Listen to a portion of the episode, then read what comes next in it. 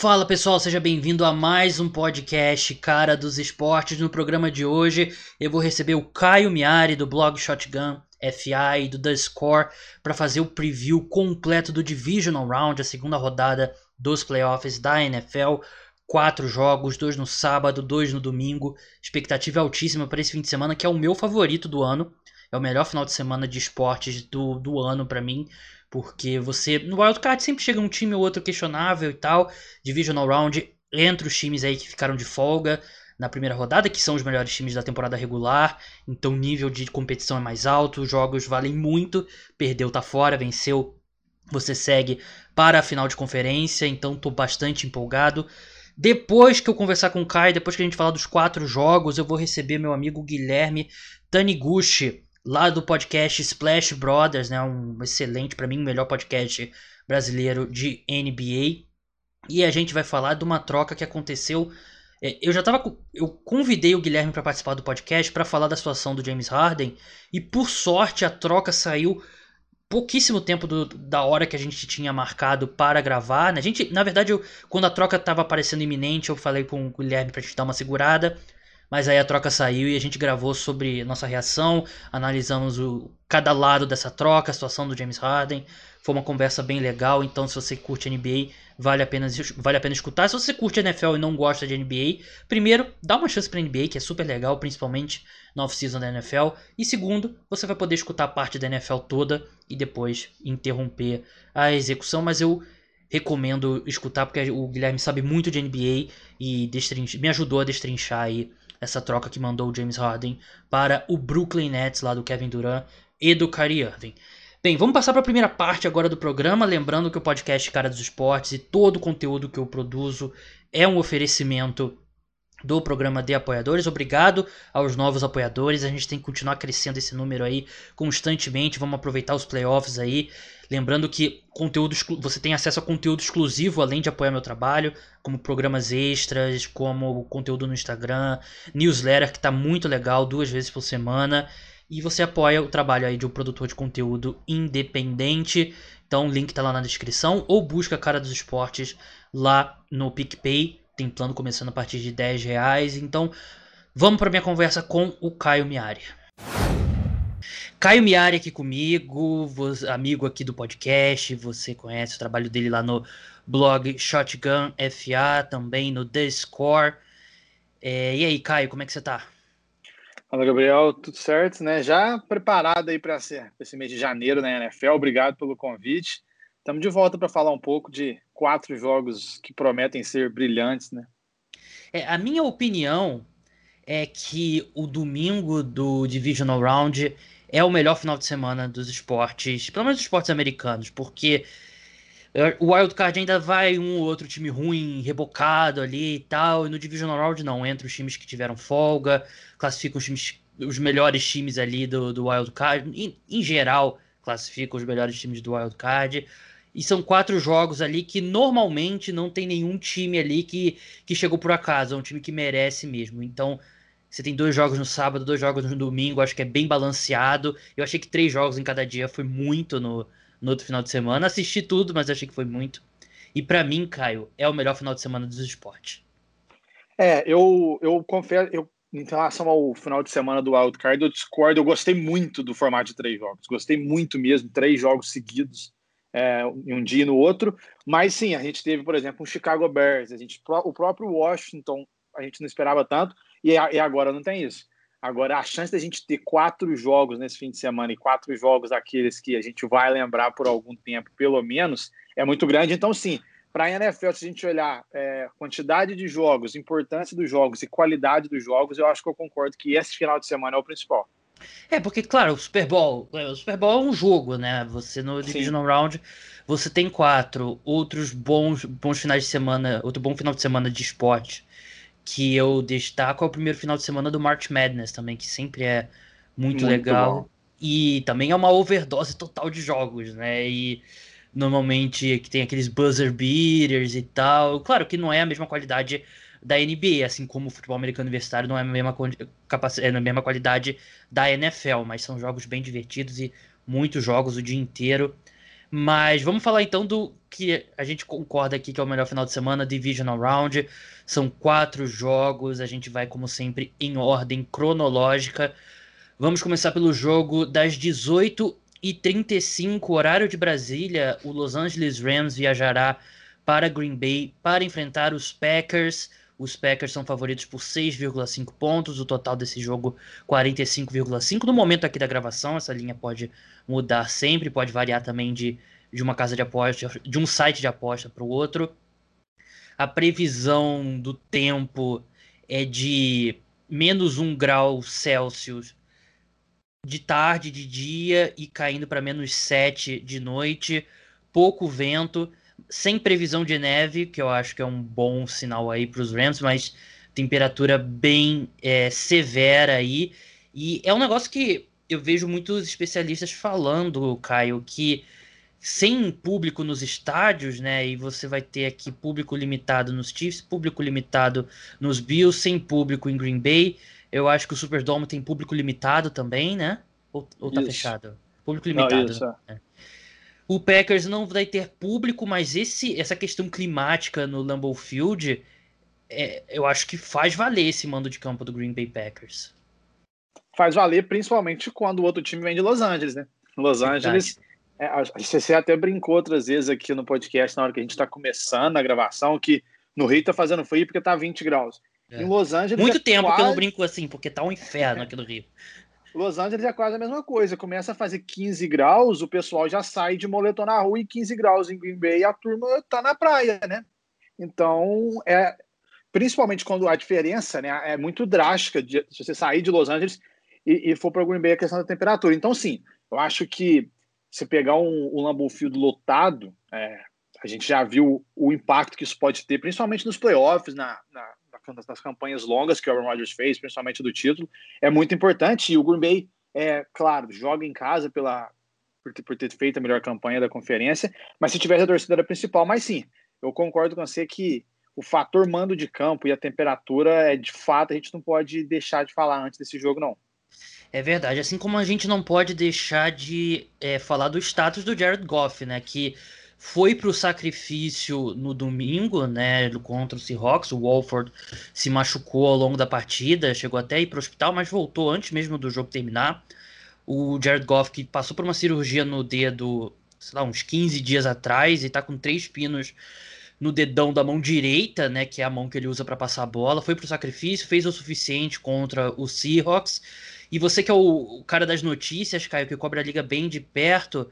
O é, que, que a gente tem visto aí sobre o status do Jared Goff? Acredito eu que ele será o quarterback, né? Mas será que ele vai estar mais perto de cem por cento do que... Porque cem por cento ele não vai estar, né? Mas mais perto do que no último domingo? Sábado. Vai, né? é. Sábado. É, sim. Aqui, é, os Rams ainda não anunciaram quem vai ser o quarterback titular, mas o Wolford vem de lesão no, no pescoço. E o Sean McVay tem feito de tudo pro Jared Goff jogar. É, então a expectativa é que sim, o Jared Goff jogue, mas não está descartado que o Blake Bortles seja o quarterback titular, né? Eu não acho que isso vai acontecer, eu acho que de fato vai ser o Jared Goff, mas é, hoje os Rams eles não, não têm o quarterback anunciado, o Wolford tem a lesão no pescoço, o Jared Goff recuperando a lesão na mão, e o Blake Bortles é o único quarterback saudável do time no momento. O time pode ativar ele do practice squad a qualquer momento. É, eu acho que sim, se eu tivesse que apostar, eu acho que, é, que vai ser o Jared Goff, mas a gente não pode ficar surpreso se ele não começar, porque na semana passada muita gente achou que o Jared Goff ia para o jogo, no sacrifício. O Wolford acabou começando e acabou que no final das contas foi o Jared Goff o titular praticamente, né, porque o Wolford saiu no começo. Então, assim, o McVay, a gente, claramente o Jared Goff não está nem pro, perto de cem por cento. É, o é, fato eu... dele não ter começado na semana passada mostra isso. É, o McVay falou, né, que foi o plano a semana inteira dele, o Wolford, começar jogando, né? Então ele sabe quem vai, deve saber quem é o quarterback que vai jogar contra os Packers no, no, no sábado, né? Ele só não vai falar. Esse, claro isso, que... E ele até meio que fez isso, né, Gabriel? Ele fez é. isso de meio que não falar, porque para num jogo de playoff qualquer detalhe é importante. Sim. E a gente tá falando da posição mais importante do futebol americano. E ele, depois do jogo, logo após o jogo contra o Seattle Seahawks, ele meio que deu a falar: talvez eu vou ter que fazer isso de novo, de não falar quem que vai ser o quarterback. Mas sim, é, o Jared Goff, ele, a gente, o McVay sabe certamente como que ele vai estar tá ou não vai estar. Tá. E isso mostra, Gabriel, é, os Rams eles não estão nem um pouco saudáveis para esse jogo, né? Tem outros jogadores, por exemplo, o Aaron Donald tá, sofreu com lesão nas, nas costelas, ele vai jogar, o Aaron Donald aparentemente ele vai jogar, o Cooper Kupp, que também sofreu uma lesão no, no joelho, na perna, também aparentemente vai jogar. Então a principal, os Rams não estão cem por cento, longe disso, e a principal questão é na posição de quarterback.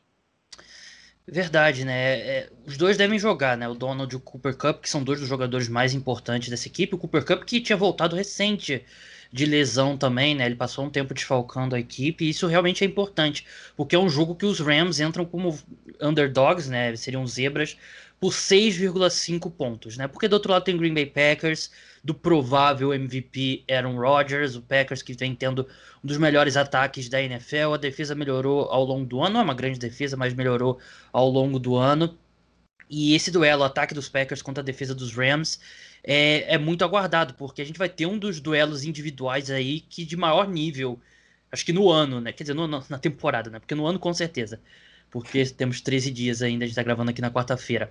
Mas é, Davante Adams contra o Jalen Ramsey, né? O Jalen Ramsey que vem colocando os wide receivers um do, do time adversário no bolso, né? E a gente viu o que ele fez contra o D K Metcalf na, na, última, na última partida, né? Sei que o número no final de jardas do D K Metcalf acabou não sendo ruim, mas teve uma, aquela jogada que o Russell Wilson esticou a jogada e tal, mandou uma bomba ali pro...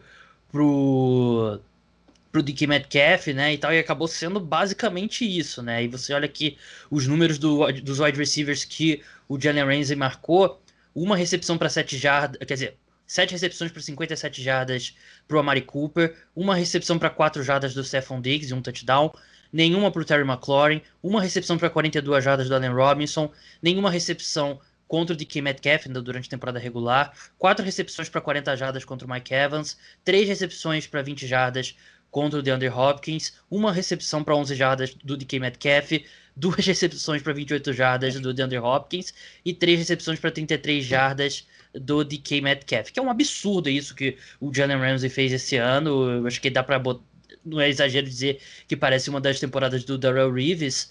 E se o Jalen Ramsey conseguir tirar o Davante Adams do campo, do jogo, não machucando ele, mas marcando, anulando ele, o Davante Adams é o jogador mais importante desse time não chamado Aaron Rodgers, foi o melhor wide receiver da temporada, um dos melhores jogadores da temporada. Se o Jalen Ramsey consegue repetir isso contra o Davante Adams, eu acho que fica um trabalho bem difícil para o ataque dos Packers, que no corpo de skill positions não tem caras confiáveis, pelo menos na minha opinião. Quando você, tá, o Robert Tanya teve um bom ano e tal, assim, mas você não tem um cara aí que consiga atrair alguma atenção da defesa como faz o Jalen Ramsey. Então acho o Jalen Ramsey, desculpa, o, o Davante Adams. Então acho que é um, é um matchup chave aí para os Rams nesse jogo. Não, sem dúvida, eu concordo cem por cento, Gabriel. E quando a gente vê o Jalen Ramsey que ele tá focado em jogar e quando ele realmente tem vontade, ele faz temporadas como essa. Eu, você tirou as palavras da minha boca de nível de Darrell Reeves. É assim, a gente, quando ele tá focado dentro do jogo, quando ele realmente quer, o Jalen Ramsey é um cara dos, dos melhores cornerbacks que a gente já viu. É, isso que você falou na temporada é, resume muito bem. Não é que ele pegou um, um, um wide receiver só bom por, uma, por um jogo só, não. Ele pegou alguns dos melhores wide receivers da N F L duas vezes no ano, três vezes no ano, no caso do D K, e ele mostrou que ele realmente é, não tem como. E esse confronto individual, para mim, é um dos melhores, assim, que a gente, se a gente parar para lembrar, assim, nos anos recentes, é um dos melhores. É curioso, Gabriel, o Davante Adams liderou a, tempo, a temporada em touchdowns aéreos, né, dezoito. A defesa dos Rams permitiu dezessete touchdowns aéreos a temporada inteira. Então, é, é um daqueles confrontos que a gente tem ataque, o principal ataque, contra a principal defesa da liga, é, estatisticamente falando. É o melhor cornerback da liga contra um dos melhores, se não o melhor cornerback, o wide receiver da temporada. É o provável M V P da temporada contra o melhor defensor que a gente teve nos últimos anos. É, é um confronto que não tem como melhorar. O conjunto dos Rams merece muito mérito, porque a gente olha para as estrelas, né? O Jalen Ramsey a gente falou, o Aaron Donald a gente falou, mas assim, é, o Leonard Floyd jogando muito bem, conseguindo muito sexo, inclusive o ano da carreira de longe nessa temporada. Os outros cornerbacks dos Rams estão todos aparecendo muito bem, e aí eu acho que vai ser muito importante para entrar nessa questão que você falou. Se a gente tirar o, o, o Davante Adams do campo, como que o Aaron Rodgers vai conseguir achar? Porque o Rodgers teve quarenta e oito touchdowns na temporada. Ele conseguiu achar passe para todo mundo dentro do campo para touchdown. O Tony teve a temporada da carreira é, de longe também. Mas assim, como que esses jogadores, se o Davante Adams for anulado, parcialmente anulado pelo Rams, e como que esses outros jogadores vão aparecer para o Green Bay. Acho é, o que resto da confronto... secundária dos Rams é muito qualificada. Exato, eu acho que o, o confronto dos caras que não são os principais, tanto para o ataque do Green Bay quanto para a defesa dos Rams, acho que vai ser um do, provavelmente o fator determinante nesse jogo. É, sobre, sobre esse ataque dos Packers contra a defesa dos Rams, né, que eu vi aqui no Twitter uns números interessantes da Mina Kimes, né, da E S P N, o Aaron Rodgers em play action esse ano é o primeiro em Q B R, que é o rating da, que a E S P N criou, que o pessoal diz que é, é, é mais fiel ao desempenho dos quarterbacks do que o rating normal. Ele é o primeiro em índice de passes completos e ele é o primeiro em touchdowns. Defesa dos Rams contra o play action esse ano, vigésima quarta é, em Q B R dos, dos quarterbacks adversários, é, vigésima segunda em jardas por tentativa e trigésima segunda entre, é, em média de jardas de separação que os recebedores cedem, ou seja, é o time que os, os recebedores mais geram é, separação quando é uma jogada em play action. Então os Rams têm um problema nessa, nessa defesa, que é defender o play action, e o Aaron Rodgers foi espetacular contra o play action. Eu acho que esse é um matchup bem difícil para os Rams. É... eu espero eu que os Packers vão usar bastante play action, vão usar bastante de repente motion do Davante Adams para tentar tirar ele, é, botar ele em movimento antes do snap para ele sair, para ajudar ele a sair da marcação do Jalen Ramsey. E por si só, né, o Davante Adams é um grande wide receiver, né, tá tendo o ano da carreira. Eu acho que, por melhor que seja um cornerback, é difícil anular um cara como esse completamente. Então eu não acho que eu não acho que os Rams vão conseguir é, repetir o desempenho da semana passada, que também levou muito em conta o péssimo momento do ataque do Seahawks. E com o Jared Goff baleado, com o Cooper Kupp baleado, com o Andrew Whitworth, que voltou literalmente na semana passada de, uma, de um rompimento no ligamento, eu não acho que os Rams vão ter poder de fogo suficiente para pontuar mais que os Packers, né? E por isso eu acho que Green Bay vence esse jogo. E qual que é o seu palpite, Caio? É, é difícil. Eu acho o seguinte, eu acho que a defesa dos Rams, Gabriel, ela tem poder suficiente para vencer esse jogo. Só que nos playoffs, e principalmente no, quando você enfrenta um time tão bom contra os Packers, É, e, e vice-versa também, quando os Packers estão enfrentando o time com os Rams nos playoffs, é preciso você ter mais formas de vencer o jogo. É, ah, você tem que correr muito bem com a bola, você tem que fazer, você tem que produzir no ataque, você tem que conseguir pressionar, você tem que a tua defesa tem que aparecer.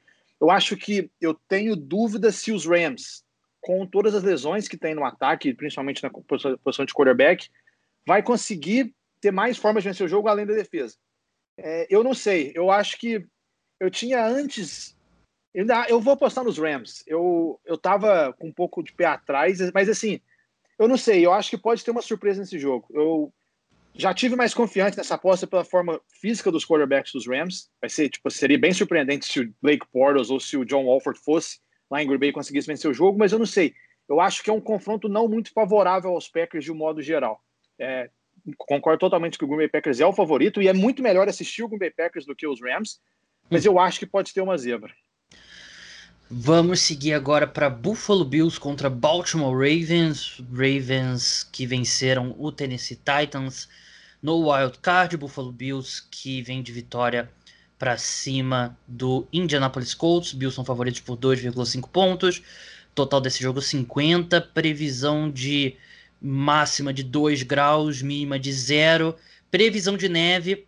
Mas eu até estava conversando com o Caio antes de entrar no ar, porque como ele mora em Toronto, entende muito mais de neve do que eu que moro aqui no Rio de Janeiro. É, previsão de uma polegada de neve, que segundo o Caio não é muita coisa, mas é palavras do Caio. Suficiente para deixar o campo branco, né, Caio? Mas você acha que é suficiente para ter um impacto na forma como os dois times jogam?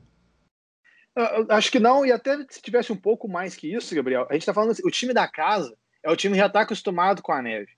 Enquanto o time que está visitando, que poderia sofrer o impacto, é um time que corre muito mais com a bola do que lança. E, e é, geralmente, quando tem muita neve, é isso mesmo. O impacto é que o time corra mais. Então, eu acho que assim, é, eu não, não acho que a neve vai ser um grande fator, claro. Se você perguntar para os dois times, principalmente para Baltimore, e o Lamar Jackson falou ontem que ele, não, ele nunca jogou na neve, o Lamar.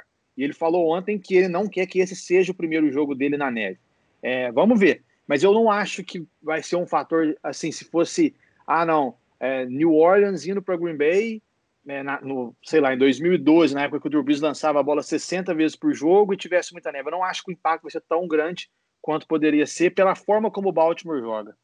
E é, e é até curioso, né, porque você tem um time da casa, é o time que passa a bola pra caramba, né, os Bills são um dos times que mais passa a bola em situação neutra, enquanto o time visitante é o que corre com a bola, né, que você, teoricamente você pensa um ataque terrestre forte na neve, é, é, é como você falou, se encaixaria mais, né, e eu acho que o Lamar, ele exorcizou alguns dos demônios dele vencendo de virada o Indianapolis Colts.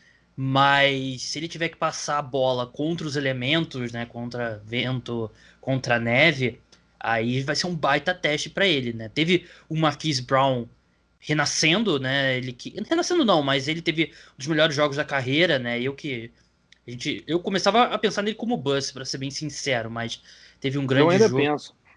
É, mas assim, é o tipo de jogo que ele precisa ter para deixar de ser bust. Uma coisa que eu, que eu não sei se você percebeu, Caio, assistindo ao jogo, O, o Marquise Brown não pode ver uma sideline que ele já sai por ela, né?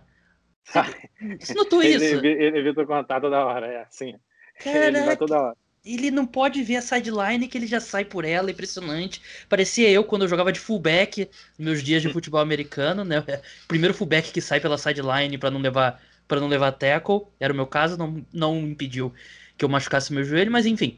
Buffalo Bills contra Baltimore Ravens, acho que a primeira questão para os donos da casa, Buffalo Bills, é colocar aquele jogo contra os Colts como nervosismo ali dos playoffs, né? Tudo bem, esse time esteve nos playoffs na última temporada, foi um jogo muito difícil, né? Um jogo que o Josh Allen teve problemas, né? Aquela partida contra o Houston Texans. Os Bills definitivamente não jogaram o melhor futebol americano, mas a expectativa é que, acho que é para a torcida dos Bills e para os jogadores e para as pessoas de dentro da organização, é que tenha servido para quebrar o gelo, porque se repetir a atuação que teve contra os Colts, os Ravens têm mais poder de fogo, os Ravens são melhores nos dois lados da bola do que o Indianapolis Colts, e aí o jogo pode ficar bem perigoso, bem rápido para Buffalo. Sim, é, a gente falou, né, dos Packers e dos Rams, esse é o jogo do segundo melhor ataque contra a segunda melhor defesa em geral da N F L, é, nos números, e para mim é o, o principal confronto, e talvez seja o, o confronto mais nítido e mais É, notório de todos os, os jogos dessa rodada divisional, que é o ataque terrestre dos Ravens contra a defesa terrestre dos Bills. É, os Bills, a gente lembra, por exemplo, quando pegou o Kansas City Chiefs, o time perdeu é, cedendo mais de duzentas e quarenta jardas corridas. É, a defesa dos Bills, na primeira metade da temporada, teve dois jogos que ela cedeu mais de duzentas jardas corridas. É, na segunda metade da, da temporada, melhorou muito. É, de seis jogos, Gabriel, só em dois que cedeu mais de cem. Só que aí, contra os Colts, voltou a ceder mais de cento e sessenta. E aí a gente viu a dificuldade que o time teve, e se não fosse alguns erros que os Colts tiveram, que provavelmente os Ravens não vão ter, é, os Bills poderiam ter sido surpreendidos em casa. Então, para mim, é como que, os, que a defesa dos Bills, o grupo de linebacker dos Bills, que não vem jogando o melhor futebol americano desde a temporada inteira, né, o, o Matt Milano e o Tremaine Edmonds, como que eles vão combater o Lamar Jackson e o backfield do Baltimore Ravens? Eles foram muito mal contra, contra os Colts, né? Muito mal, eles estão oscilando muito. A gente vê que tem algumas jogadas específicas que o Edmonds e o Milano, eles, eles mostram o quanto eles são bons, mas em geral a gente viu esse grupo de linebackers no ano passado sendo talvez uma das melhores duplas da N F L. A gente olha para o Tremaine Edmonds, a gente vê um cara que pode ser um dos melhores da liga, o Matt Milano um dos mais subestimados, mas nesse ano, na temporada de dois mil e vinte no caso, além deles ter, ter sofrido com lesão, quando eles estavam em campo eles não jogaram tão bem. Então eu quero ver, eu acho que se O, os Bills conseguirem colocar a bola no Lamar Jackson muitas vezes, você sabe o que eu penso, eu acho que é o caminho para Buffalo. Se, de alguma forma, os Ravens, os Ravens para ganhar o jogo, eles precisam fazer pontos, porque os Bills vão pontuar. A gente sabe o que o Josh Allen tem feito esse ano, uma temporada, a melhor temporada da história de um quarterback do Buffalo Bills, o Josh Allen quase perfeito na temporada. É, os Ravens precisam encontrar uma forma de pontuar igual os Bills vão pontuar. E a única forma de Baltimore fazer isso é provavelmente correndo com a bola, ou pelo menos estabelecendo o jogo corrido para conseguir fazer o play-action. Então tá aí o caminho para Buffalo vencer.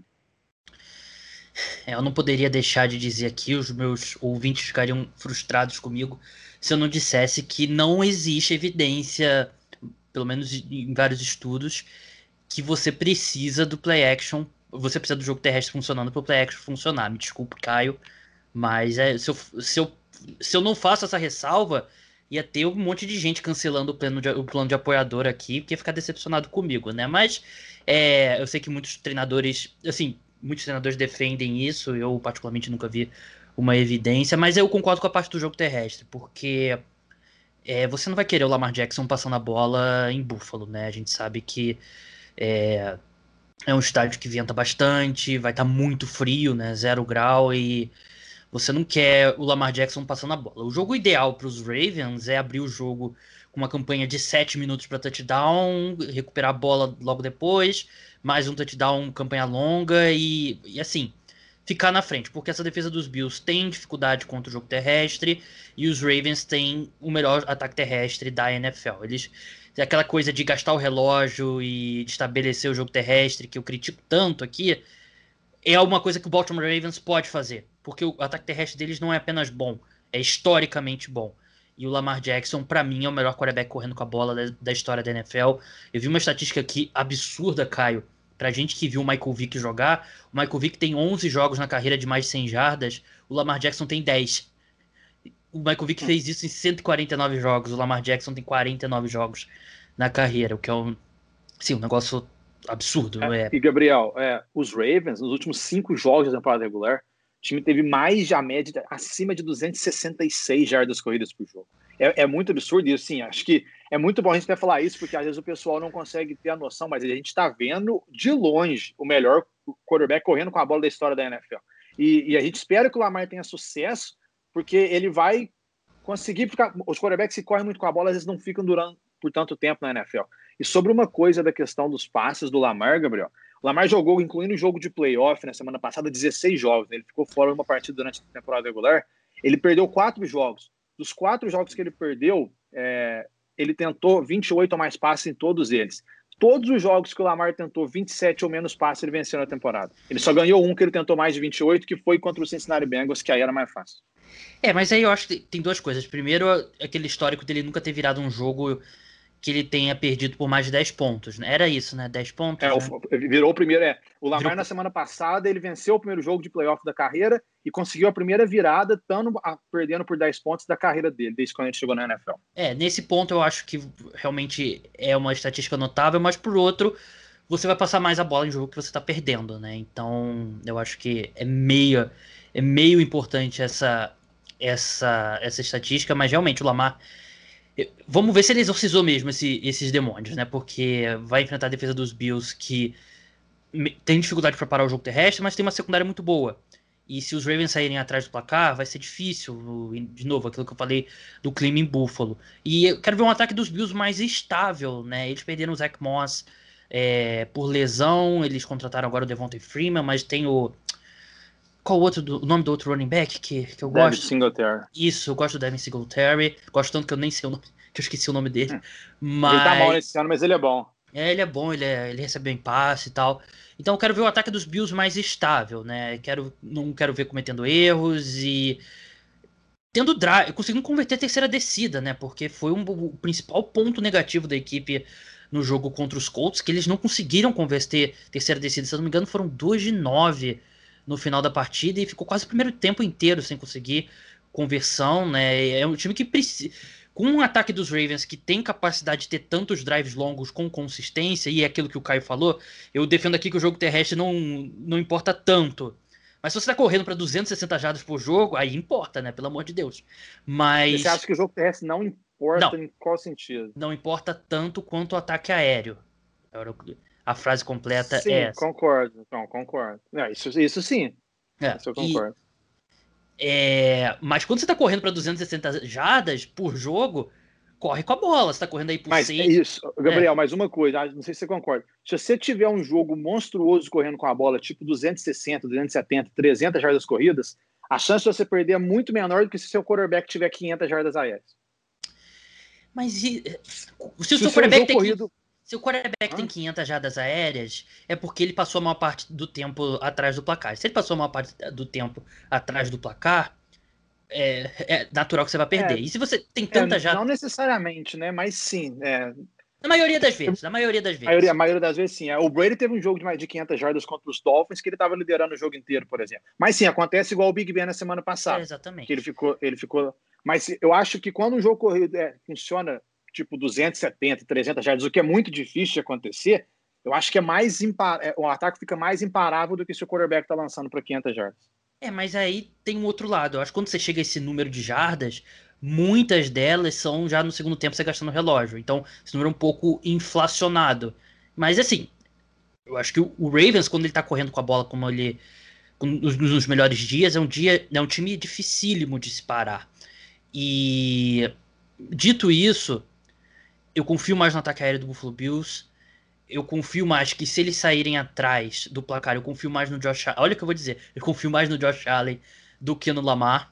Eu acho que eles, por mais que eles não tenham jogado tão bem na semana passada, o momento do, do Baltimore Ravens também é um pouco inflado por adversários ruins que eles pegaram em dezembro.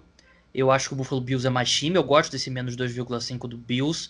E eu aposto, eu apostaria... Quer dizer... Provavelmente, talvez eu aposte até, até chegar lá no sábado. Eu aposto no Buffalo Bills nesse jogo. E você, Caio? É, eu vou de Buffalo Bills também. É muito equilibrado. É, é muito equilibrado mesmo. São dois dos melhores times. É, eu, pra mim, na Conferência Americana, antes de começar os playoffs, tinham três times que são contenders ao Super Bowl e dois deles vão jogar agora, que é Chiefs, que é Ravens e, e Buffalo Bills. Eu vou postar nos Bills também e destacar uma coisa que os Colts fez que os Ravens não pode fazer. Quando você corre muito com a bola, você gasta mais relógio. Só que significa que se você chegar na red zone adversária, você tem que fazer touchdown. Os Colts chegaram cinco vezes na red zone dos Bills na semana passada, só, só marcaram touchdown duas vezes. Significa que você gastou, gastou relógio e não conseguiu fazer tantos pontos quanto um ataque que é espetacular, o segundo melhor da N F L na temporada regular. Eu acho que os Ravens têm que ter esse aproveitamento melhor, mas eu concordo. Eu acho que o, o, o Josh Allen merece... Merece ser o favorito e merece esse palpite nosso. Eu vou postar no Buffalo Bills também. É, pra mim, os dois melhores quarterbacks... Quer dizer, dois dos três, né? Porque tem o Kyler Murray ainda, mas... Dois do o Lamar primeiro, o Josh Allen terceiro quarterback melhor. Terceiro melhor quarterback correndo com a bola. Não tô esquecendo de ninguém, não, né? O Deshaun Watson também é muito bom correndo com a bola, mas... Acho que o Josh Allen, ele, ele é especial. É, o, o, o Lamar é muito... O Lamar muito é muito exagerado. Número um. Ele é muito número um, muito, muito número um. Exagerado. É, vamos seguir agora para o domingo, para os jogos de domingo. Vamos começar por Cleveland Browns contra Kansas City Chiefs. Os Chiefs são favoritos por dez pontos, é, maior linha aí do, do final de semana. Over-under desse jogo, cinquenta e sete pontos. Os Browns é, venceram com autoridade o, Kansas, o, o Pittsburgh Steelers na semana passada, sem o seu head coach, sem parte do coaching staff, sem jogador de secundária. Parece que vai, vai ter o Stefanski de volta, vai ter o Denzel Ward de volta. Mas o, o, aquele, o Chase Claypool do Pittsburgh Steelers disse que eles vão levar uma surra do Kansas City Chiefs. Você concorda com isso, Caio? Não, eu não vou, não vou dizer uma surra, porque nos playoffs agora todo time merece respeito, como você falou na, na rodada divisional. Mas assim, não tem como a gente ir no caminho diferente que lançou de Kansas City Chiefs. Eu acho que tem uma coisa que eu gostei muito, achei que foi muito importante para os Browns a vitória contra, contra os Steelers, não só, claro, a vitória e ter avançado, mas é que os Browns, mentalmente, eles pareciam que era um time que estava sempre, e com razão, sempre sob muita pressão, e qualquer derrota dos Browns, mesmo que fosse uma derrota normal, parecia que era maior do que de fato era. O Baker parecia que não sabia reagir às derrotas, quando o Odell estava jogando. Agora eu acho que uma vitória dessa contra o Pittsburgh Steelers, eu acho que psicologicamente para os Browns ajuda mais ainda do que de fato só dentro de campo, de ter quebrado o tabu e tudo mais. É, de novo, eu não nem como a gente chegar aqui e falar assim, ah, vai to- o, o, os Browns vão conseguir derrotar o Kansas City Chiefs. É, claro, a chance existe, sim, mas eu não sei se vai ser uma surra, mas fica claro que a gente tem um favorito muito amplo nesse jogo. É, eu concordo, né? Eu acho que realmente a parte mental... Você ter vencido os Steelers em Pittsburgh, algo que o Big Ben, nu- Big Ben nunca foi derrotado em Pittsburgh pelos Browns, eu acho que tem um fator mental bem importante, mas ainda assim o gap é bem grande, né? A defesa dos Browns, assim, vai ter o retorno do Denzel Ward, que é importante, vai ter o retorno do Kevin Stefanski, que para mim é muito importante, mas principalmente na defesa é um time fraco, suscetível aí a, é, a ceder pontos, e você vai ter do outro lado o Kansas City Chiefs, e você pensando aí em chances do Cleveland Browns, é o Kansas City Chiefs ser o Kansas City Chiefs das últimas três semanas, mais ou menos, da temporada, do Kansas City Chiefs de dezembro. Porque é um time que joga como se acreditasse que tem um, um interruptor lá para você, para ligar, né, para jogar o seu melhor nível, né, a lá Golden State Warriors com o Kevin Durant, né, na segunda e terceira temporada. E eu não acho que seja uma garantia que esse interruptor exista, né, porque você já está um mês jogando abaixo do esperado no ataque, com muita displicência. Você teve basicamente aí duas semanas de folga agora, então eu não acho que é uma garantia que o Kansas City Chiefs vá reencontrar o melhor futebol americano deles, né? O, a má notícia para o Cleveland Browns é que, mesmo que o Kansas City Chiefs apresente alguma ferrugem, a gente viu esse time é, voltar de déficit de mais de dez pontos em todos os jogos dos playoffs do, da última temporada e serem campeões, né? Então é um time que você n- nunca... nunca vai estar derrotado. É um time que você tem que continuar marcando ponto, marcando ponto, marcando ponto o tempo todo. Você não pode, ah, vamos correr a bola aqui, vamos chutar um field goal. Não, nada disso. Contra os Chiefs, você tem que ser agressivo por sessenta minutos. Eu acho que o Cleveland Browns tem condições de, de pontuar. É um time que tem jogos, aí, se não me engano, são sete jogos com pelo menos trinta, com pelo menos trinta pontos na temporada. Mas é um, é um matchup bem difícil, né? Porque é um time que vai depender de erros do adversário, porque foram, foram quatro ou cinco interceptações do Big Ben no domingo passado. Foram... Acho que foram quatro, Foram né? quatro, né? Foram quatro, isso. Foram quatro interceptações. E o Patrick Mahomes não lança interceptação. Isso é uma coisa que acho que é subestimada, até é pouco falada do Mahomes. Ele não lança interceptações. Teve algumas várias dropadas esse ano, mas não é... Ele lançou três contra os Falcons, que todo mundo falou assim, cara, o que, que aconteceu? É... Mas, sim, de fato, o Mahomes não lança. Ele chegou, ele chegou em dezembro na temporada regular, Gabriel, com uma interceptação no ano inteiro. É, ele, ele protege muito bem, protege muito bem a bola. E sem, essa, sem esses turnovers, eu não consigo ver o Cleveland Browns compensando a diferença nos dois ataques. Eu acho que o Baker Mayfield ele, ele evoluiu muito, mas o gap é gigantesco.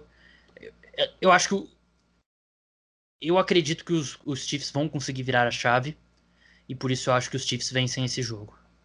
É, eu, eu acho que você tocou num ponto importante, que é, é o momento, né, o, o instante que o Kansas City Chiefs pode pegar fogo e aí colocar o jogo a favor dele. Por exemplo, se fosse na semana passada, a gente viu depois ali do segundo quarto, né, o terceiro quarto dos Browns contra os Steelers, o Cleveland teve um apagão. Que se os Steelers fossem um pouquinho mais eficientes, tivesse talvez um head coach um pouquinho mais agressivo, como é o caso do Andy Reid, talvez aquele jogo teria sido diferente. E o Kansas City Chiefs, se você vacila com ele no intervalo de dez minutos, a chance de você talvez tomar três, quatro touchdowns nesse período é muito grande. A gente lembra do Houston Texans, até nos playoffs da temporada passada, o time abriu vinte e quatro a zero, Kansas City Chiefs virou a vantagem de vinte e quatro a zero como se fosse dez pontos. É, é um time, é um ataque que você não pode vacilar. Então os Browns vão ter que fazer o jogo da vida, que, que significa pontuar, o time vai ter, que, vai ter que ter sucesso ofensivo, vai ter que conseguir de alguma forma parar o Mahomes, seja pressionando, ou seja, pelo menos uma vez no jogo, que foi mais ou menos o que os Raiders, que foi o time que derrotou o Patrick Mahomes durante a temporada, durante a temporada conseguiu. E não vai poder ter tantos erros. Vai ser difícil. Os Browns vão ter que fazer o jogo da vida, mas eu concordo. O, o, o intervalo, o gap é muito grande. O lado mental dos Browns é, é muito favorável. E eu quero ver como que vai ser esses titulares dos Chiefs de volta. Os Chiefs não foram brilhantes em dezembro. Eles agora teve, tiveram duas semanas de folga. E aí a gente tem que lembrar o Andy Reid depois de semana de folga, né, Gabriel? Contando, é, verdade. Contando playoffs, ele tem vinte e seis jogos na carreira. Ele tem vinte e três vitórias nesses jogos. Se você considerar desde que o Mahomes, desde que ele se juntou com o Patrick Mahomes, são seis vitórias e nenhuma derrota. Então, isso é difícil. Lembrando, né, Gabriel? Chiefs é, e Browns colocam Mahomes e Baker Mayfield de novo. Eles se encontraram é. naquele Oklahoma, Texas Tech, sessenta e seis a cinquenta e nove. Naquele jogo, o Mahomes lançou a bola oitenta e oito vezes para setecentos e trinta e quatro jardas. O Baker teve quinhentas e quarenta e cinco jardas. Joe Mixon estava naquele jogo. Didi Westbrook também estava. Não vai acontecer de novo, mas vai ser um grande jogo. Eu aposto nos Chiefs também. Isso que é futebol americano, oitenta passes, quarterbacks combinando para mais de mil jardas. Isso que é nesse jogo Saints e Bears. O Mahomes completou cinquenta e dois passes no jogo. Ele completou cinquenta e dois passes naquele jogo. É, isso que é futebol americano. Mas é realmente é um. Acho que é um motivo para os Browns terem esperança, talvez, é que a linha ofensiva dos Chiefs não é tão boa conta do, da última temporada, né? De repente o Myles Garrett pode ter um grande jogo aí. Eles perderam o Olivier Vernon, né? Que atrapalha bastante, mas é, é, é Kansas City Chiefs mesmo. Vamos passar para o último jogo, os, mais ou menos Sunday Night Football, né? Porque não é no horário do Sunday Night Football. oito e quarenta, horário de Brasília. O Tampa Bay Buccaneers enfrenta o New Orleans Saints lá no Superdome. Os Saints são favoritos por três pontos. O over-under desse jogo é cinquenta e dois. Eu estava pesquisando, é, quando eu estava me preparando para o podcast, sobre times que venceram outros times três vezes no, na mesma temporada, né? Que seria o caso do Saints, caso eles vençam. É, eu tenho aqui os números. Alguma pessoa aqui no, num fórum fez essa pesquisa, mas em dois mil e dezesseis. Então... Eu não lembro, eu não lembro se rolou nos últimos anos, não lembro de cabeça, se o Caio lembrar, por favor. Mas de dois mil e dezesseis até os anos cinquenta, dezessete vezes isso aconteceu, né? Não vou listar todas aqui, mas dezessete vezes. Então não é algo tão incomum assim, né? O, um time venceu o outro três vezes, que seria o que os Saints precisariam fazer. E eles venceram bem o Tampa Bay Buccaneers nas duas primeiras partidas, né? Na temporada regular. Mas eu acredito que presumir que os Saints são muito favoritos porque eles venceram bem o, os Bucks na temporada regular, eu não acho que é, que é uma presunção inteligente, porque os times mudam ao longo, do, ao longo da temporada e eu confio nesse time do Tampa Bay Buccaneers nos playoffs porque eles têm um Tom Brady, ele é o maior quarterback da história da N F L, o maior quarterback da história dos playoffs, ele tem trinta e duas vitórias nos playoffs. O segundo colocado, que é o Joe Montana, tem dezesseis. Então, ele, o Tom Brady já venceu dezesseis times, dezessete times, eu acho, nos playoffs, que é um negócio, assim, isso. É inacreditável, né? Então, eu não... Eu acho que é um jogo... Eu vejo muita gente... Não, não tanta gente, mas, assim, muita gente pode, pode achar que o Saints é muito favorito nesse jogo, porque pelo que fez na temporada regular, mas Tom Brady nos playoffs, pra mim, é um jogo absolutamente equilibrado. É, eu, eu acho até que o... Para mim, o, o Tampa Bay Buccaneers tem que ser visto como ligeiro favorito para esse jogo. O momento dos Buccaneers é muito melhor do que o dos Saints. É, claro, a gente viu na temporada regular, e os dois jogos da temporada regular, os Saints venceram com facilidade. É, o, o primeiro jogo a gente olha o placar, está um pouco mais apertado, mas um touchdown dos Bucks foi no finalzinho do jogo, com um jogo com a diferença já em vinte pontos.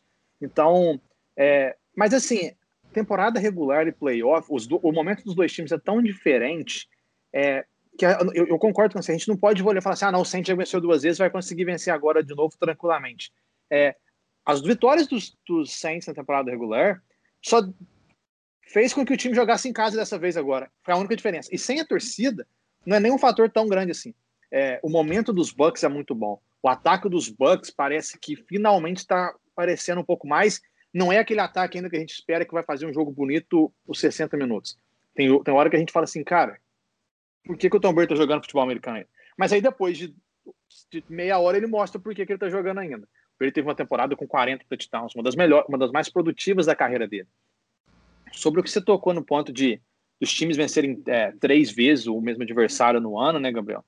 Desde mil novecentos e setenta, é, isso teve vinte e um times que venceram é, dois a zero na temporada regular e chegaram nos playoffs para enfrentar o mesmo adversário.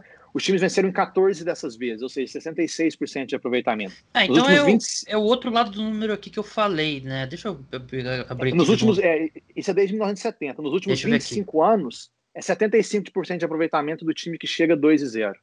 sete, oito, nove, dez, onze, doze... treze vezes aqui eu contei. Enfim, é, o aproveitamento é, é maior do time que, que perdeu os dois jogos, né? Mas é, eu acho que o Tom Brady... Ele teve uma temporada fantástica que... Se ele... Os jogos ruins dele... E, assim, todo, todo ano o M V P tem jogo ruim, né? O Aaron Rodgers teve jogo ruim nessa temporada. Contra os jogos... Verdade. Se os jogos ruins do Tom Brady não tivessem sido todos, coincidentemente, em jogos de prime time, ou, por exemplo, naquele Saints e Bucks, que era o jogo do segundo horário, mas que estava todo mundo assistindo... Eu acho que ele teria um, um, um apoio maior para ser M V P, porque ele teve uma temporada brilhante, né? Um cara de quarenta e três anos que não dá nenhum sinal de, de desacelerar, né?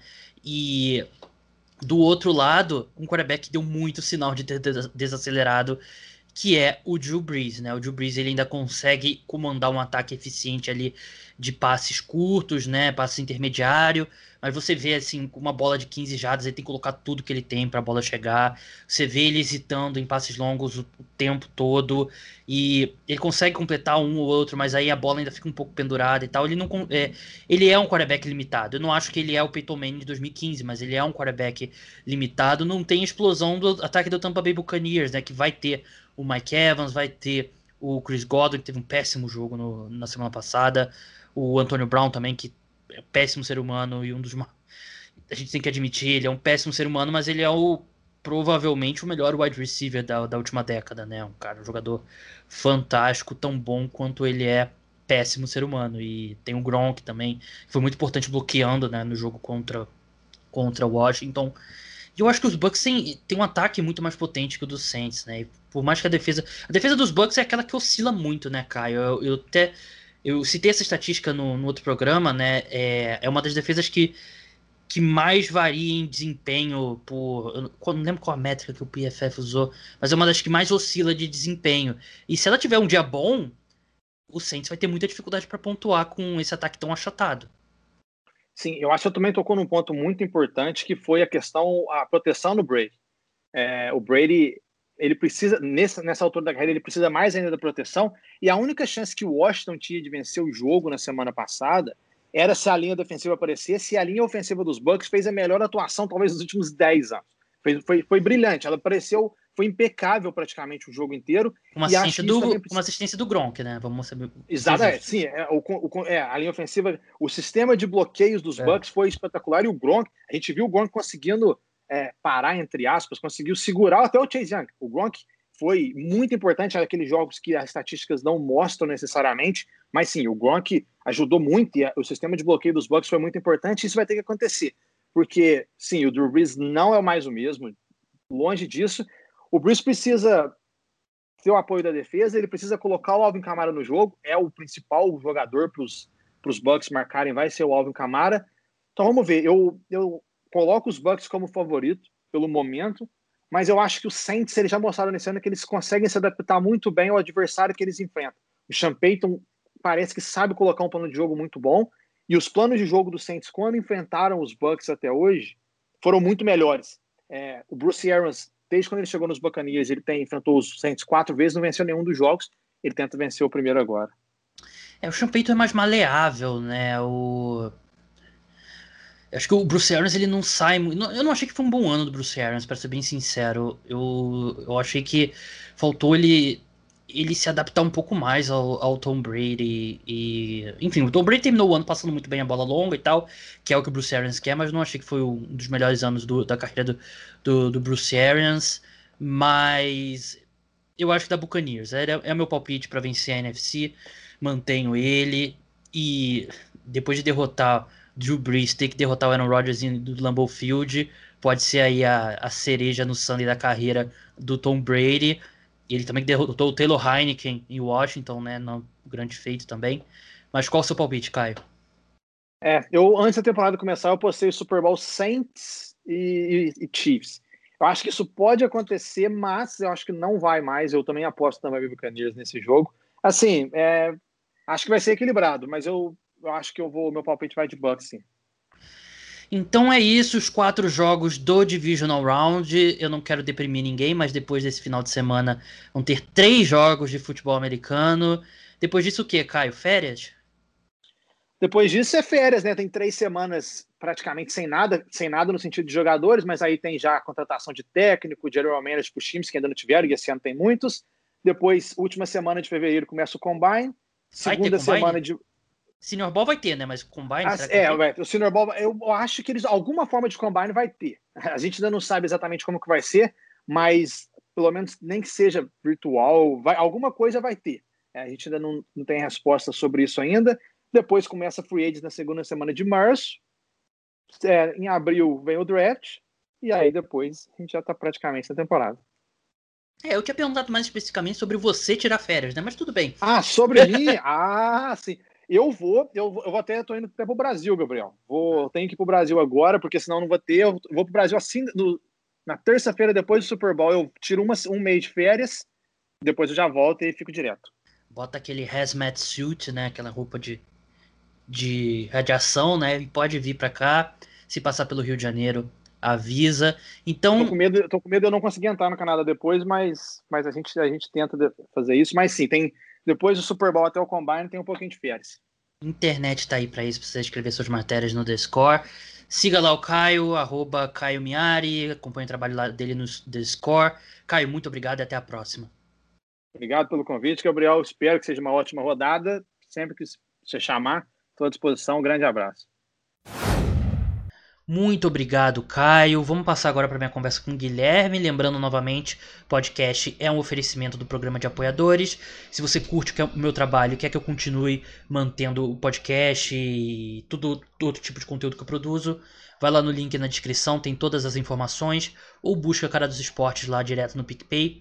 Então vamos lá para minha conversa com o Guilherme do podcast Splash Brothers sobre a troca que mandou o James Harden para o Brooklyn Nets.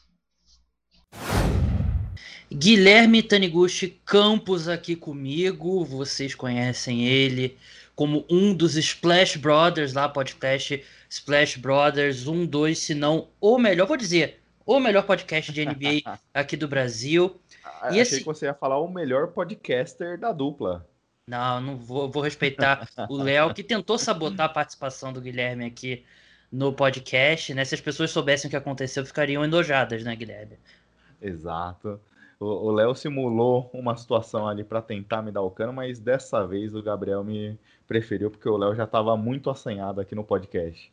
Bem-vindo, obrigado pela recepção, Gabriel. Prazer aqui gravar contigo novamente e valeu pelo convite.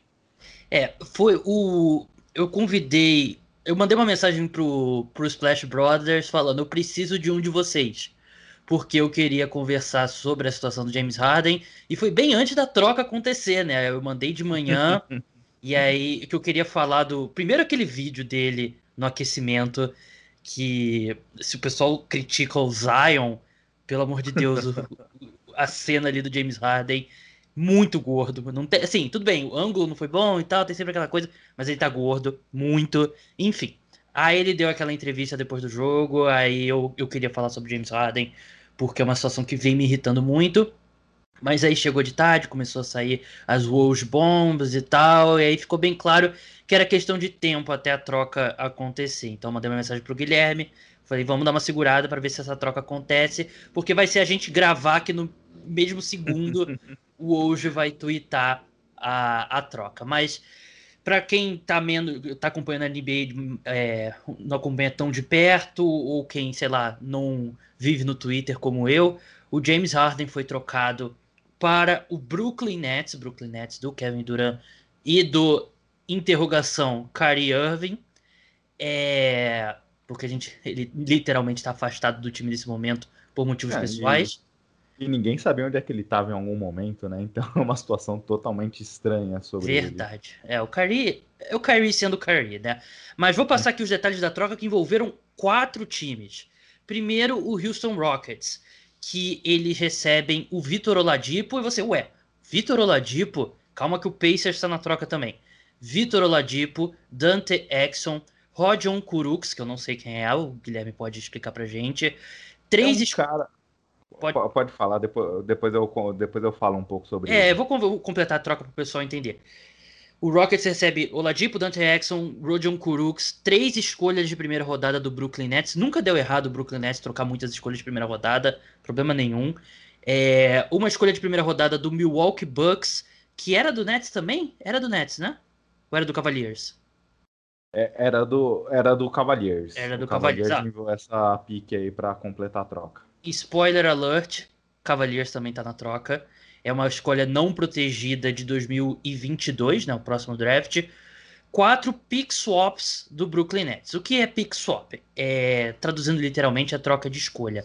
Em dois mil e vinte e um, dois mil e vinte e três, dois mil e vinte e cinco, dois mil e vinte e sete, o Houston Rockets terá o direito de trocar sua escolha de primeira rodada pela escolha de primeira rodada do Brooklyn Nets. Ou seja, isso só vai acontecer nos anos que o Brooklyn Nets selecionar na frente do Houston Rockets. Então, vamos supor que o Brooklyn Nets tenha a quinta escolha geral do draft e o Houston Rockets tenha a vigésima. Aí o Houston Rockets vai poder exercer o seu direito, tem que ser num desses quatro anos, e vai poder trocar de escolha de primeira rodada com o Brooklyn Nets. O Brooklyn Nets recebe... Oi? E, e até só para explicar rapaz, rapidinho, Gabriel, o porquê disso. Porque os próprios G Ms, para impedir eles de fazerem besteira, impediram que... Verdade. Criaram uma regra na N B A que não se, não se pode trocar diversas escolhas em anos seguidos. Então é. Essa é uma forma de você impedir que essa doideira aconteça. Então, pelo menos o Nets tem a obrigação de manter as escolhas através dessa troca que o Rockets pode ou não ativá-la para manter a sua escolha de alguma forma. É, que aí você olha os anos aqui, é um ano pick swap e um ano escolha mesmo. A escolha foi pro, pro Houston Rockets e vai invertendo entre dois mil e vinte e um e dois mil e vinte e sete. Sabe-se lá se a pandemia acabou até lá. É, Brooklyn Nets recebe James Harden. O Indiana Pacers recebe o Caris LeVert e uma escolha de segunda rodada. E o Cavaliers, que mandou uma escolha de primeira rodada pro Houston Rockets, recebe o Jared Allen e o Taurean Prince. Então, basicamente, o Cavaliers deu uma escolha de primeira rodada que não era deles, era do Milwaukee Bucks, então vai ser mais baixa que a deles. E receberam de volta o Jared Allen, que é um pivô bem jovem ainda, o Taurean Prince. Mas vamos começar. Acho que a gente tem que ir por partes nessa troca, Guilherme. Você é o especialista aqui em N B A. É, vamos começar pelo lado do Houston Rockets, que a situação se tornou insustentável depois de ontem, né? A entrevista que o James Harden deu falando que ah, eu já dei tudo pelo, pela franquia e tal, mas esse time não é bom o suficiente. Eu tô parafraseando, não lembro exatamente da forma como ele disse, mas foi algo nesse, nesse sentido. O, o Boogie Cousins, DeMarcus Cousins, já deu uma entrevista falando que era um, um baita de respeito do James Harden, que era um absurdo e tal, não sei o quê. O clima ficou insustentável. Ele claramente não, quer mais, não queria mais estar lá.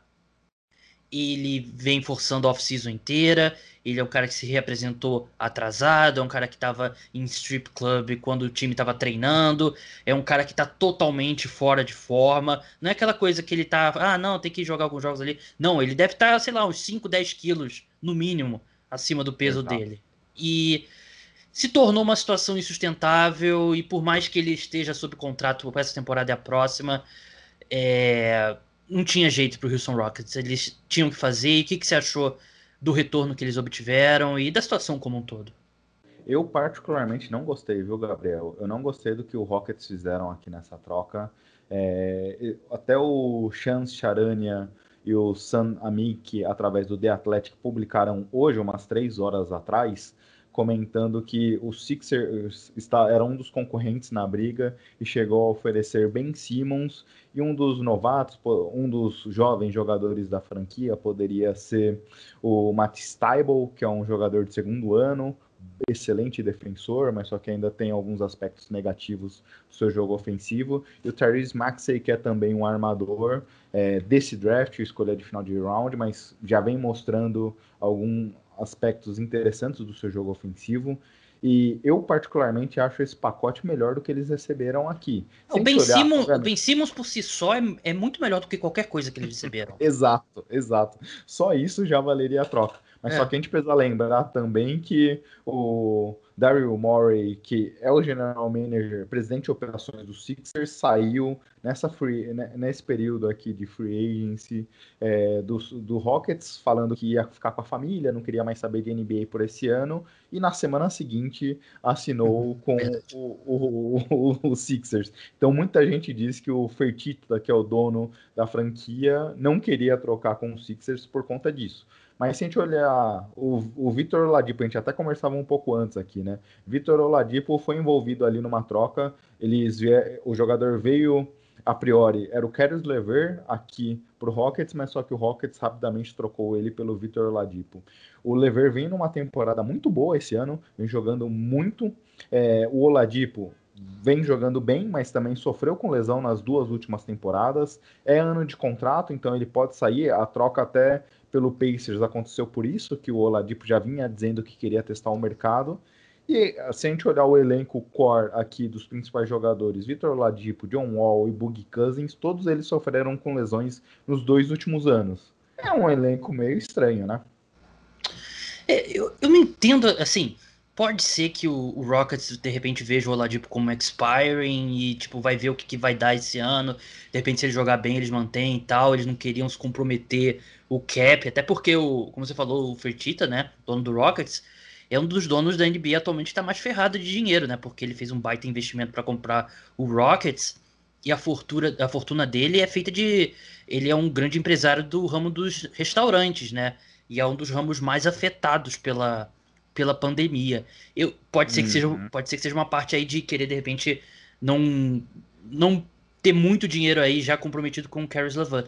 Mas eu não entendo, assim, se fosse sobre basquete apenas dentro de quadra, eu não entendo como que eles possam preferir o Oladipo ao Caris LeVert. Ainda mais colocar uma escolha de segunda rodada... Eu, Caris LeVert, pelo... Se bem que eu não sei se essa escolha de segunda rodada é do... É, é do... Era do Rockets. Era do Rockets, né? Isso. Assim, um jogador ou outro, até o Oladipo, claro, ele tem um histórico já, foi All-Star e tal. E, mas o Caris LeVert, eu acho que é um jogador melhor nesse momento e ainda, ainda há um argumento pra gente acreditar que a gente não viu ainda a melhor versão do Caris LeVert, né? Ele pode continuar evoluindo. Então, o Pacers passou basicamente a off-season inteira tentando encontrar alguém que quisesse o Oladipo, eles não conseguiram, uhum. e agora eles conseguem um jogador que, na minha opinião, é melhor que o Oladipo nesse momento, e ainda uma escolha de segunda rodada, eu, eu, eu não entendo.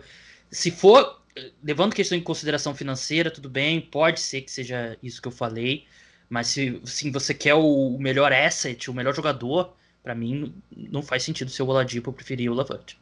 Eu também concordo contigo. Nesse momento eu prefiro o LeVert, aí vem jogando muita bola. É, se tem, uma, se tem um ponto aí em relação ao Pacers, hoje quando a gente olha o jogo do Pacers é muito baseado no Oladipo. O Oladipo com Sabonis ali flutuando em pick and rolls e, dem- e a partir daí abrindo o jogo para os demais companheiros. Então esse é um ponto que fará com que o técnico faça alguns ajustes, mas concordo contigo. Hoje eu preferiria ter o LeVert ao Oladipo. Em relação à troca do Rockets, também um outro ponto que me fez não gostar da troca, tudo bem, quando a gente olha, são quatro escolhas de primeira rodadas garantidas, todas elas sem proteções, e quatro escolhas que eles podem trocar, como você bem explicou. Mas se a gente olhar um pouco as últimas trocas do próprio Rockets, eles, na troca do Chris Paul para o O K C, recebendo o uhum. Westbrook, mandaram também um combo de escolhas de primeiro round para o O K C naquela troca, se eu não me engano foram cinco também com opções de troca e escolhas não protegidas.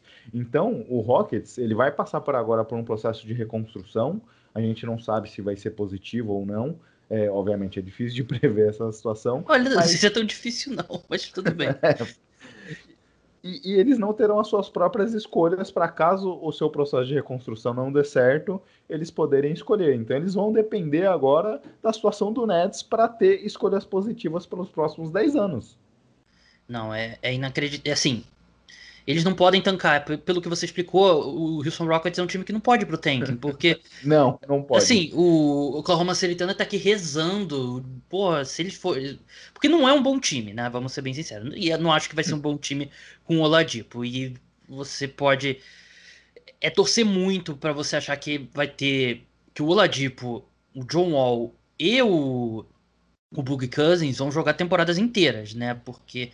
Uhum. Todos têm histórico de lesão, então é, é bem complicado. Passando rapidinho pelos outros dois jogadores que eles adquiriram, que acho que não fazem tanta diferença assim. O Exxon foi uma escolha alta alguns anos atrás, mas acho que nunca conseguiu se encontrar.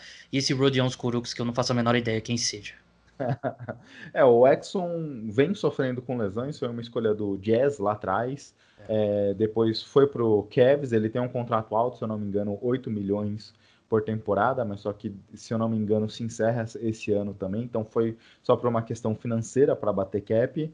E o Kuruks é um jogador de escolha de final de round do próprio Nets há três anos atrás. Ele teve uma boa primeira temporada, com oito pontos de média, mas desde o último ano já ficou no banco e não voltou mais. Então, desses prospectos europeus, que tem um bom arremesso de fora, mas eu acredito aqui que também foi aquela... aquela gorjeta que você dá para poder hum. fechar o negócio rápido, sabe? Ah, então vamos, vamos colocar aqui o para-brisa para poder sair já com o negócio e não é, estar nessa discussão. Imagina se o, o G M do, do Nets fala, não, o Kuruks não. Então fecha, o ne- não tem negócio, não vai fazer isso. A gente falou já da situação do Pacers, né, o Caris LeVert e uma segunda rodada, acho que a gente está aqui em, em acordo que foi uma boa troca pro... Pro, pro Pacers e Eles agora eles têm, um, eles têm aí um, um núcleo interessante, né? O Sabonis, o LeVert e o Brogdon provavelmente não vão ganhar títulos com esse, com esse trio, né? Mas é um, com algumas boas peças ali ao redor, é, pode ser, é um time competitivo no leste, né? Já foi é. competitivo nos últimos anos, eu acho que pode até melhorar. E, e aquela situação que, para um mercado pequeno, agora Sim. ele tem, somando-se a esse trio, também o Miles Turner, que é um jogador não tão prolixo ofensivamente, mas tem, ajuda, ajuda esse time de alguma forma, principalmente defensivamente.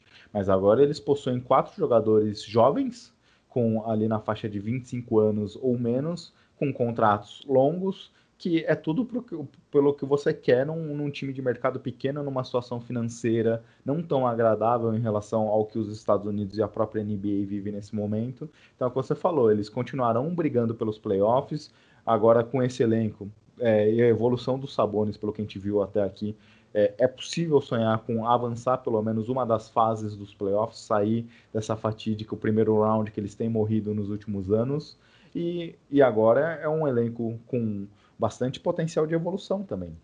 É, o Caris LeVert, ele tem vinte e seis anos, né? Completou em agosto, é, não é tão jovem assim, mas ele, eu, eu ainda acho que ele não tá no, alcançou o ápice dele. Ele, ele mostrou algumas coisas em alguns momentos, por exemplo, na bolha, quando no, todos, as outras estrelas não estavam, que tem, eu acho que ele tem ainda um pouquinho a subir, né? E você tem o Sabonis, que vem jogando aí como o N B A esse ano, né? Ele tá jogando num nível, num nível altíssimo, então é, eu acho bem interessante aí esse, esse núcleo. É, a gente tá deixando o, o Nets com o James Harden pro final para segurar a audiência, pode ficar tranquilo aí, ouvinte. Cavaliers recebeu o Jared Allen e o Taurean Prince, pelo, basicamente pela escolha de primeira rodada do Bucks, que vai ser uma escolha ali no, nos vinte, no, no máximo ali nos vinte, no mínimo pode chegar ali a vinte e sete, vinte e oito.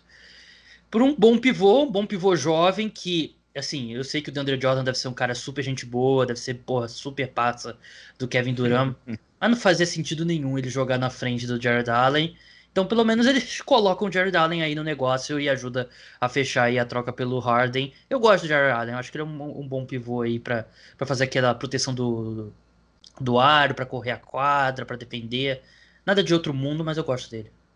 É, e o, o Cavs parece que entrou nessa troca por uma questão de cap também. É. O Taurean Prince é um cara que vai receber próximo de catorze milhões essa temporada, tem um contrato até a próxima. Então, para conseguir absorver esse contrato, eles receberam também o Jarrett Allen para conseguir fechar a troca e enviaram apenas uma escolha, como você comentou, que deve ficar na parte de baixo é, da tabela.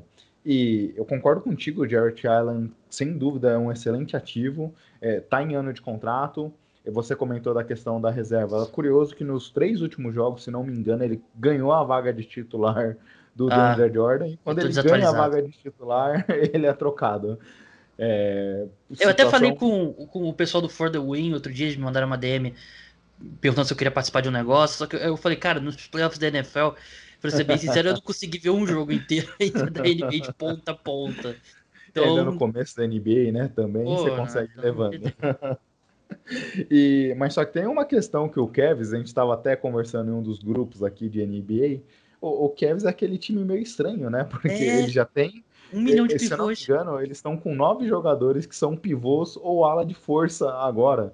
Tem o Andrew Drummond, tem o Jarrett Allen, tem o Taurean Prince, que pode jogar também como ala de força, tem também Kevin o Love. Larry Nance, tem o Kevin Love. Só aqui já são cinco jogadores que brigam por minutos, estão acostumados na sua carreira a jogar pelo menos vinte e cinco minutos ou mais. É verdade. Então é um time todo penso. É, eles perderam o Tristan Thompson, né, e trouxeram já outro pivô aí, né, pra... É realmente um time que não faz sentido nenhum. Eu, assim, como torcedor do Pistons, eu posso falar que o Andre Drummond é o jogador mais caloria vazia da N B A. E, assim, provavelmente... O Jared Allen é mais jogador que o Drummond. Ele, ele, ele tem que se tornar o titular, até porque ele tem potencial. O Drummond, a gente teve aquele vídeo que rolou no Twitter recentemente do point, do point center, né? Porque teve uma época que ele era isso no, no Pistons, é uma... Uma grande tristeza. Mas você, ninguém está escutando aqui para saber da situação do Cavaliers, né? Vamos passar agora para o lado do Brooklyn Nets. Brooklyn Nets, que agora tem o seu Big Three, o dia que o Kyrie Irving decidir voltar para a equipe. Kevin Durant tá jogando muito bem, melhor do que a gente esperava. É... Muito bem, nem parece que sofreu é... com a lesão. Lesão de Aquiles, né? Que era, não... era uma sentença de morte para a carreira dos jogadores, né? E ele voltou jogando em altíssimo nível. Mas como é que você vê esse encaixe, é, Guilherme, do James Harden num, num vestiário que, vamos ser bem sinceros, tem um potencial aí de, de explosão, principalmente com o Kyrie Irving bem alto? É, esse é o ponto, né? É, antes de analisar de dentro de quadra, tem essa questão de fora dela, que é relevante. E hoje eu já li um pouco de gente falando que, na verdade, o Kyrie tá bem chateado com a situação. Ele já deu uma entrevista falando que, criticando a escolha do Steve Nash, falam que isso é uma das suas razões de estar bem frustrado.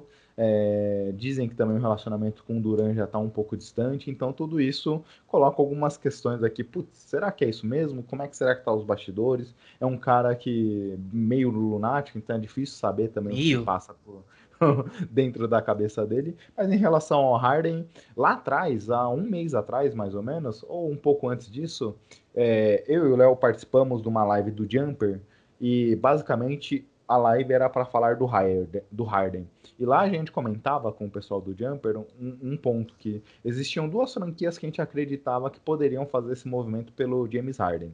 Uma é o Sixers, pela questão do Daryl Morey, que é um cara que conhece muito bem ele, trabalhou com ele durante muito tempo, e outra seria o próprio Brooklyn Nets, pelo Mike D'Antoni, que hoje é um dos assistentes mais bem pagos da N B A, é o primeiro assistente do Steve Nash, e também foi o técnico do Harden nessa fase áurea do, do Barba. Então, são dois jogadores, eram duas pessoas que conheciam muito bem como potencializar o Harden. Obviamente, agora ele vem numa situação que ele não vai ser o ball handler primário, talvez. Ele pode ser, ele pode não ser. A gente já viu que, apesar dos trancos e barrancos e do estilo de jogo meio estranho no Rockets, ele pode funcionar também não tendo a bola em alguns momentos. É, a gente pode questionar se isso daí é durável a longo prazo ou não, mas passa a ser é, um time que... que briga claramente agora, obviamente, é o ponto que você comentou, né? Se o Kyrie Irving se manter é, bem da cabeça, o James, Harden, o James Harden precisa rapidamente perder dez, quinze quilos aí para entrar em forma, mas é temporada regular. Pelo que a gente viu do Nets até aqui, eles estão bem confortáveis com qualquer posição que eles se classifiquem. Muitos jogos eles já pouparam o Durant, muitos jogos eles pouparam o Kyrie, eles estão sendo bem conservadores aqui em termos de volume de jogo, então acho que esse tempo vai servir também para as coisas é, entrarem nos trilhos, mas ali, ano passado a gente teve a lição dos Clippers, né? Os Clippers também ficou nesse chove não molha durante a temporada regular e chegou nos playoffs, eles não conseguiram acelerar para se colocar em nível de competição.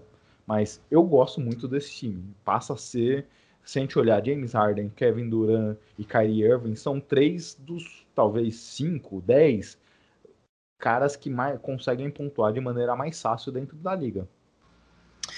É verdade, né? É... A minha grande dúvida que eu tenho, e assim, eu acho que com t- três jogadores desse nível, é... eu acho que pode, pode demorar um pouco, e alguém vai ter que sacrificar alguma coisa, e...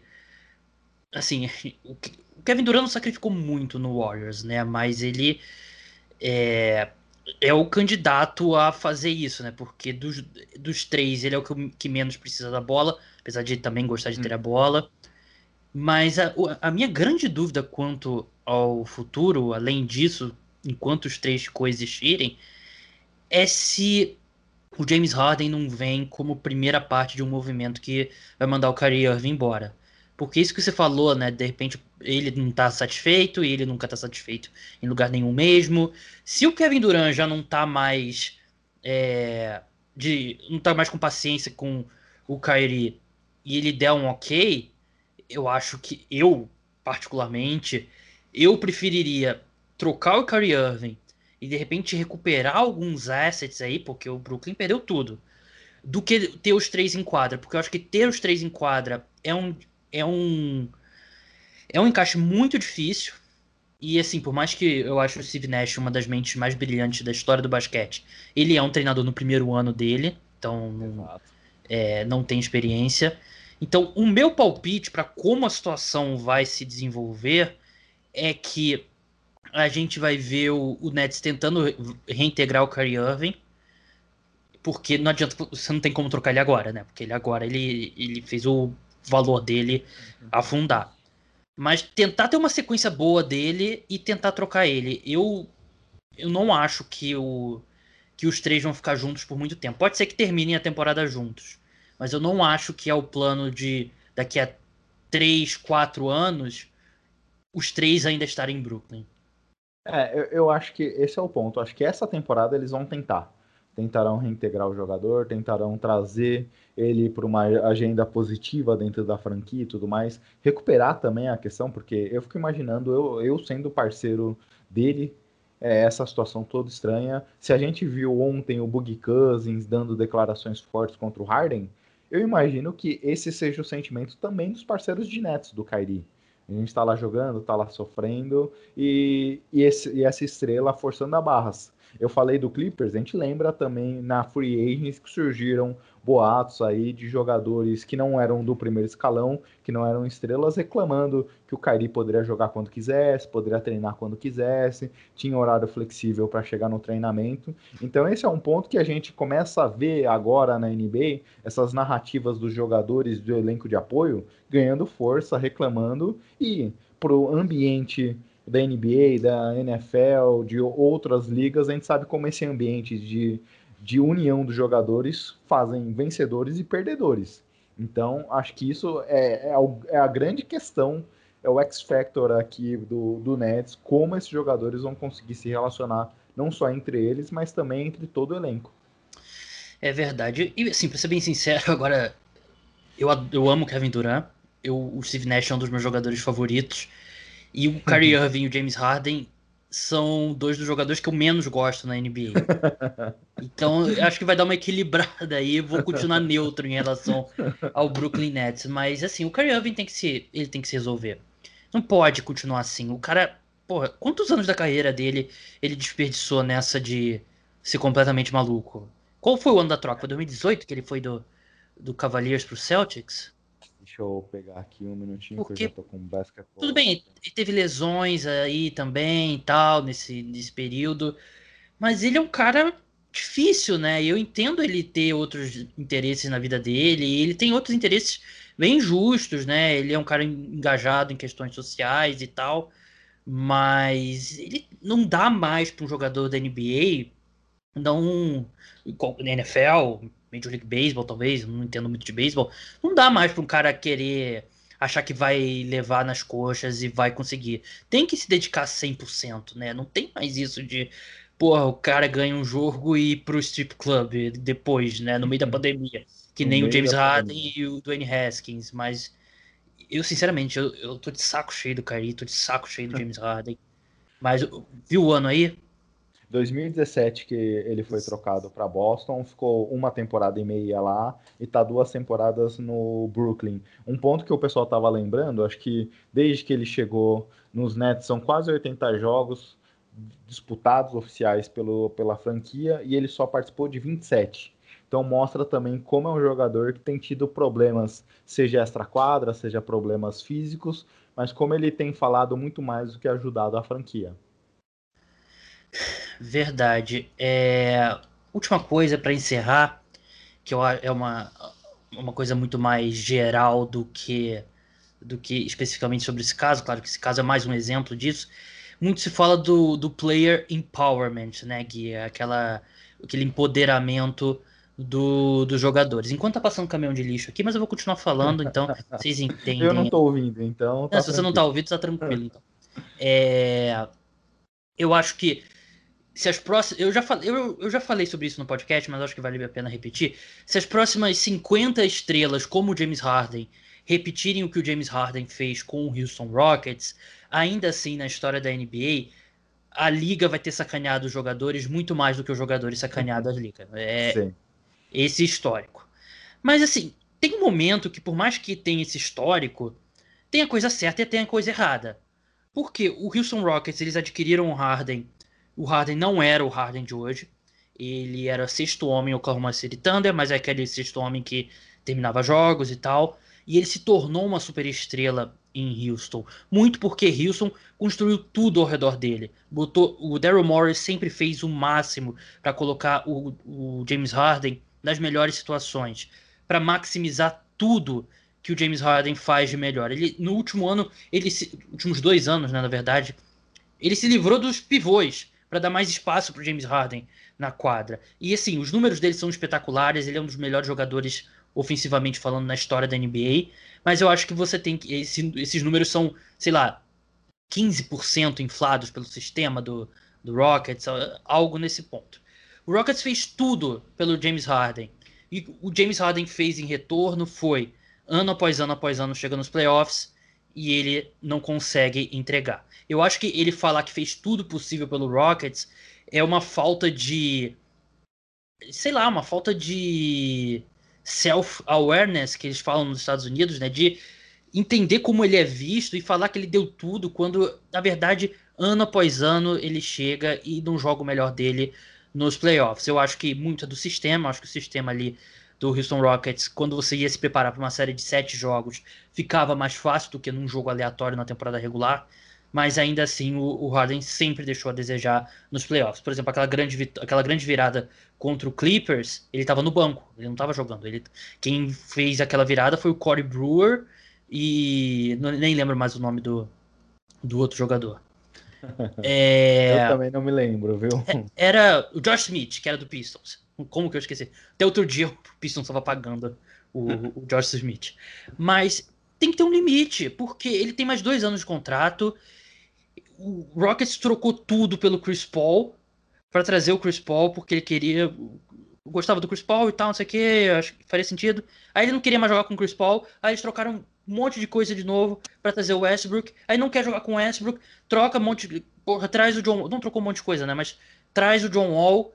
E aí traz o John Wall, o time não tem mais escolhas, aí agora ele quer sair. Depois que o time não tem as escolhas justamente porque fez tudo para tentar agradar o, o James Harden. É... Eu acho que ele tem o direito de querer sair do Houston Rockets. Eu acho que ele joga essa temporada, chega na próxima, ele com apenas depois mais um... Ele tem mais, teria mais um ano de contrato, né? Depois... Não. Essa temporada é a penúltima e a, ulti... e a outra é a última, né? É, se eu não me engano, é isso. Eu acho que ele tem uma player option depois disso, viu? É, mas é, não, deve, não iria exercer, né? Difícil, é, dificilmente os jogadores têm ativado essa opção é, ele, de contrato. Ele tá na penúltima temporada, ano que vem é a última.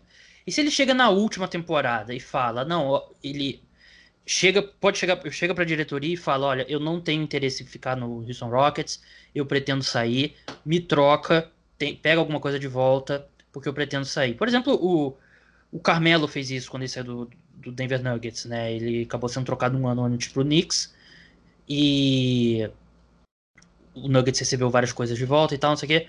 Mas dois anos antes e tudo que a franquia fez para agradar ele, para construir o melhor time ao redor dele, para mim passou do limite de player empowerment, de empoderamento dos jogadores. Assim como o Anthony Davis passou do limite com a forma como ele fez com, com o Pelicans, assim como o LeBron fez um pouco também, porque o, ele tem o mesmo agente que o, Lebron, que o Anthony Davis, é literalmente um dos melhores amigos dele, que eles basicamente implodiram o Pelicans porque queriam ele no Lakers. Eu acho que tem que ter um limite, tem que ter um limite para isso. E, de novo, faço aquela ressalva. Os, os times sacanearam muito mais os jogadores ao longo da, da história da N B A. Mas é, chega um ponto que tem o, o que é certo e o que tem errado e... Eu acho que é errado esse tipo de coisa que eu... Eu achei que o James Harden agiu errado, e... mas a questão é que eu não sei que se tem solução, Guilherme. É, e até nesse sentido, você comentou bem do Anthony Davis, e a gente vê isso acontecer demais quando são jogadores no seu último ano de contrato, e aí ele acaba forçando a barra, dizendo que não quer assinar a extensão, e tá no direito dele, isso daí é, é normal, é do jogo, e a gente vê essas trocas normalmente acontecendo nessa situação, É, ou se não, um ano antes de acabar o contrato, e essa situação, porque é um pouco do que a gente comentou do Oladipo, você lembrou bem, que ninguém queria pagar o que o Pacers estava pedindo por ele, e o Pacers pô, talvez já trabalhava essa temporada imaginando que ia perder um dos seus principais jogadores por nada. E aqui a questão do Harden é uma situação nova que a N B A não estava preparada. Ele tinha mais dois anos de contrato, e já começou a fazer toda essa celeuma toda é, em relação a querer sair. Se a gente lembrar, na, na pré-temporada, ele já tinha falado da, que não estava feliz, o próprio, é, os próprios bastidores indicavam uma situação complicada com o Westbrook, e, e aí o time trocou o Westbrook para tentar amenizar de alguma forma os ânimos com Harden, e tudo isso não foi possível. O jogador fez tudo o que fez, foi uma das cenas mais bizarras. É, você comentou da, da questão de não gostar do Harden, eu sempre gostei do jogador, mas admito que depois dessa situação eu passei a ter um pouco de chateação com o jogador, porque ele não se apresentou no, na data prevista, ele foi para strip club quando deveria estar treinando, ele se apresentou totalmente fora de forma, e ele entrar em quadra da forma como ele entrou mancha a imagem dele demais, e tudo isso forçando uma troca, sendo que ele tem mais dois anos, ou se ele optar pela renovação, três anos de contrato. Então é uma situação bem é, complicada e bem é, triste. É, é isso, eu concordo contigo. Se a gente olhar o histórico da N B A, os clubes sempre tiraram proveito. É uma relação de trabalhador com empregador, é, com empregado e empregador. Tudo isso faz com que o empregador normal quase sempre tenha a voz muito mais ativa. A N B A passou por um processo de dar voz aos jogadores, mas acho que quando a gente vê essas situações passarem do limite como essa, a gente se questiona se, como produto de entretenimento e tudo mais, a gente está no caminho correto. É, assim, é, é uma coisa que eu já ouvi especialistas falando e tal, não sei o quê. Esse tipo de drama de, de negociação, especulação de troca e tal, não sei o quê, a gente adora, a gente como fã de N B A adora, mas não ajuda as, não ajuda a audiência da N B A. Os jogos da temporada regular, ano após ano, caem a audiência, né? E cai parte porque tudo que é T V ao vivo tá caindo, a audiência da T V, como não T V ao vivo, televisão no geral, tá caindo tudo.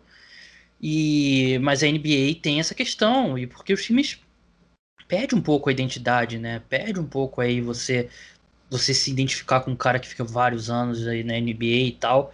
Eu fico pensando se o, o Curry não vai ser o último jogador da, da N B A que vai ficar doze anos no mesmo time, né? Porque eu não consigo... Você tem certeza que o Zion vai jogar dez anos no Pelicans? Eu não tenho a menor. Eu apostaria que não. Mesma coisa... Talvez os europeus, talvez o Luka e o Giannis e tal, porque eles não passam pelo aquele sistema de A A U, né? Que os caras jogam um torneio no fim de semana num time, depois em outro em outro time e tal, quando eles estão no colégio. Mas enfim, eu, eu concordo que não é, eu não acho, eu não acho bom para a liga esse todo esse movimento, e eles têm que encontrar formas aí de frear. Mas já ficou bem mais longo do que a gente esperava. Eu chamei o, o Guilherme num podcast de quinze minutos, acabou virando bem mais que isso, porque a gente a gente planejava falar sobre as possibilidades, não falar sobre a troca já é, feita. Mas, Guilherme, muito obrigado pela sua participação. Como é que é o pessoal, como é que é que o pessoal faz para acompanhar o seu trabalho, do Léo e do Marco Túlio Baima, lá no podcast Splash Brother, agora que vocês estão chiques lá no, no Jumper? Daqui a pouco estão esquecendo dos podcasts Amigos Humildes, mas que faz isso aí seu jabá. A gente estava até falando, relembrando outro dia, quando desejávamos força para você lá no Splash Brothers para sair da Covid. Sim, em relação muito obrigado. A, a perda do seu pai, que você foi a primeira pessoa a participar conosco quando não tínhamos ninguém ainda ouvindo o episódio. Você topou a brincadeira de falar conosco num sábado de manhã. Verdade, então mas eu, vai ser... tem que ser justo também. O Léo foi um dos primeiros convidados que eu tive no, no meu podcast também, o cara dos esportes, né? Quando não era nem Splash Brothers o perfil, ainda era o... É, era comentando era o, N B A, né? Eu acho. Comentando N B A. É. E, então a gente vai ser sempre grato e tratamos você no nosso... guardamos você no nosso peito aqui, no nosso coração. É, vocês estão de é. casa aqui também. Então, estamos em todos os agregadores, como o podcast Splash, Splash Brothers, na verdade. É, pode buscar lá, se você não quiser, se você não ouve por algum agregador, estamos também, como você bem falou, no site do Jumper, w w w ponto jumper brasil ponto lance ponto com ponto b r, e nas nossas mídias sociais, Twitter e Instagram, porque a gente não é tão... No, jo, jovem assim para fazer TikTok, podcast uhum. Splash B R. Gostaria de ver o Léo aderindo ao TikTok. É, o, o Marco Túlio já tem sacaneado ele bastante. Nas duas últimas edições colocou ele cantando um sampa, sampagode ali no final do episódio. Então, é, daqui a pouco, para cantar, para interpretar, para estar tá lá dançando no TikTok, é um pulo. É isso aí. Guilherme, muito obrigado e até a próxima. Quando acabar, quando passar o Super Bowl, com certeza vou convidar você, o Léo e o mais convidado de N B A com mais frequência, porque o meu cérebro tem espaço limitado e eu tenho que focar tudo agora nos playoffs da N F L. Não, e eu, como um cara que acompanha muito N B A, de sábado e domingo eu relego toda a N B A para acompanhar a N F L. Imagina você que trabalha com isso também, não tem como fugir desse produto. vinte e quatro horas por dia, de vez em quando até dá o cansaço. Mas valeu, Gui, até a próxima. Até a próxima, obrigadão pelo convite. Muito obrigado, Guilherme, muito obrigado, Caio, e muito obrigado a você que escutou o podcast Cara dos Esportes, muito obrigado a você, apoiador ou apoiadora também. O podcast volta na madrugada de domingo para segunda, com análise de todos os jogos do Divisional Round, o Rodrigo Moisés nessa comigo, e a gente segue a programação, três programas semanais, um exclusivo para apoiadores ao longo da até o Super Bowl. Então é isso, pessoal, até a próxima, tchau!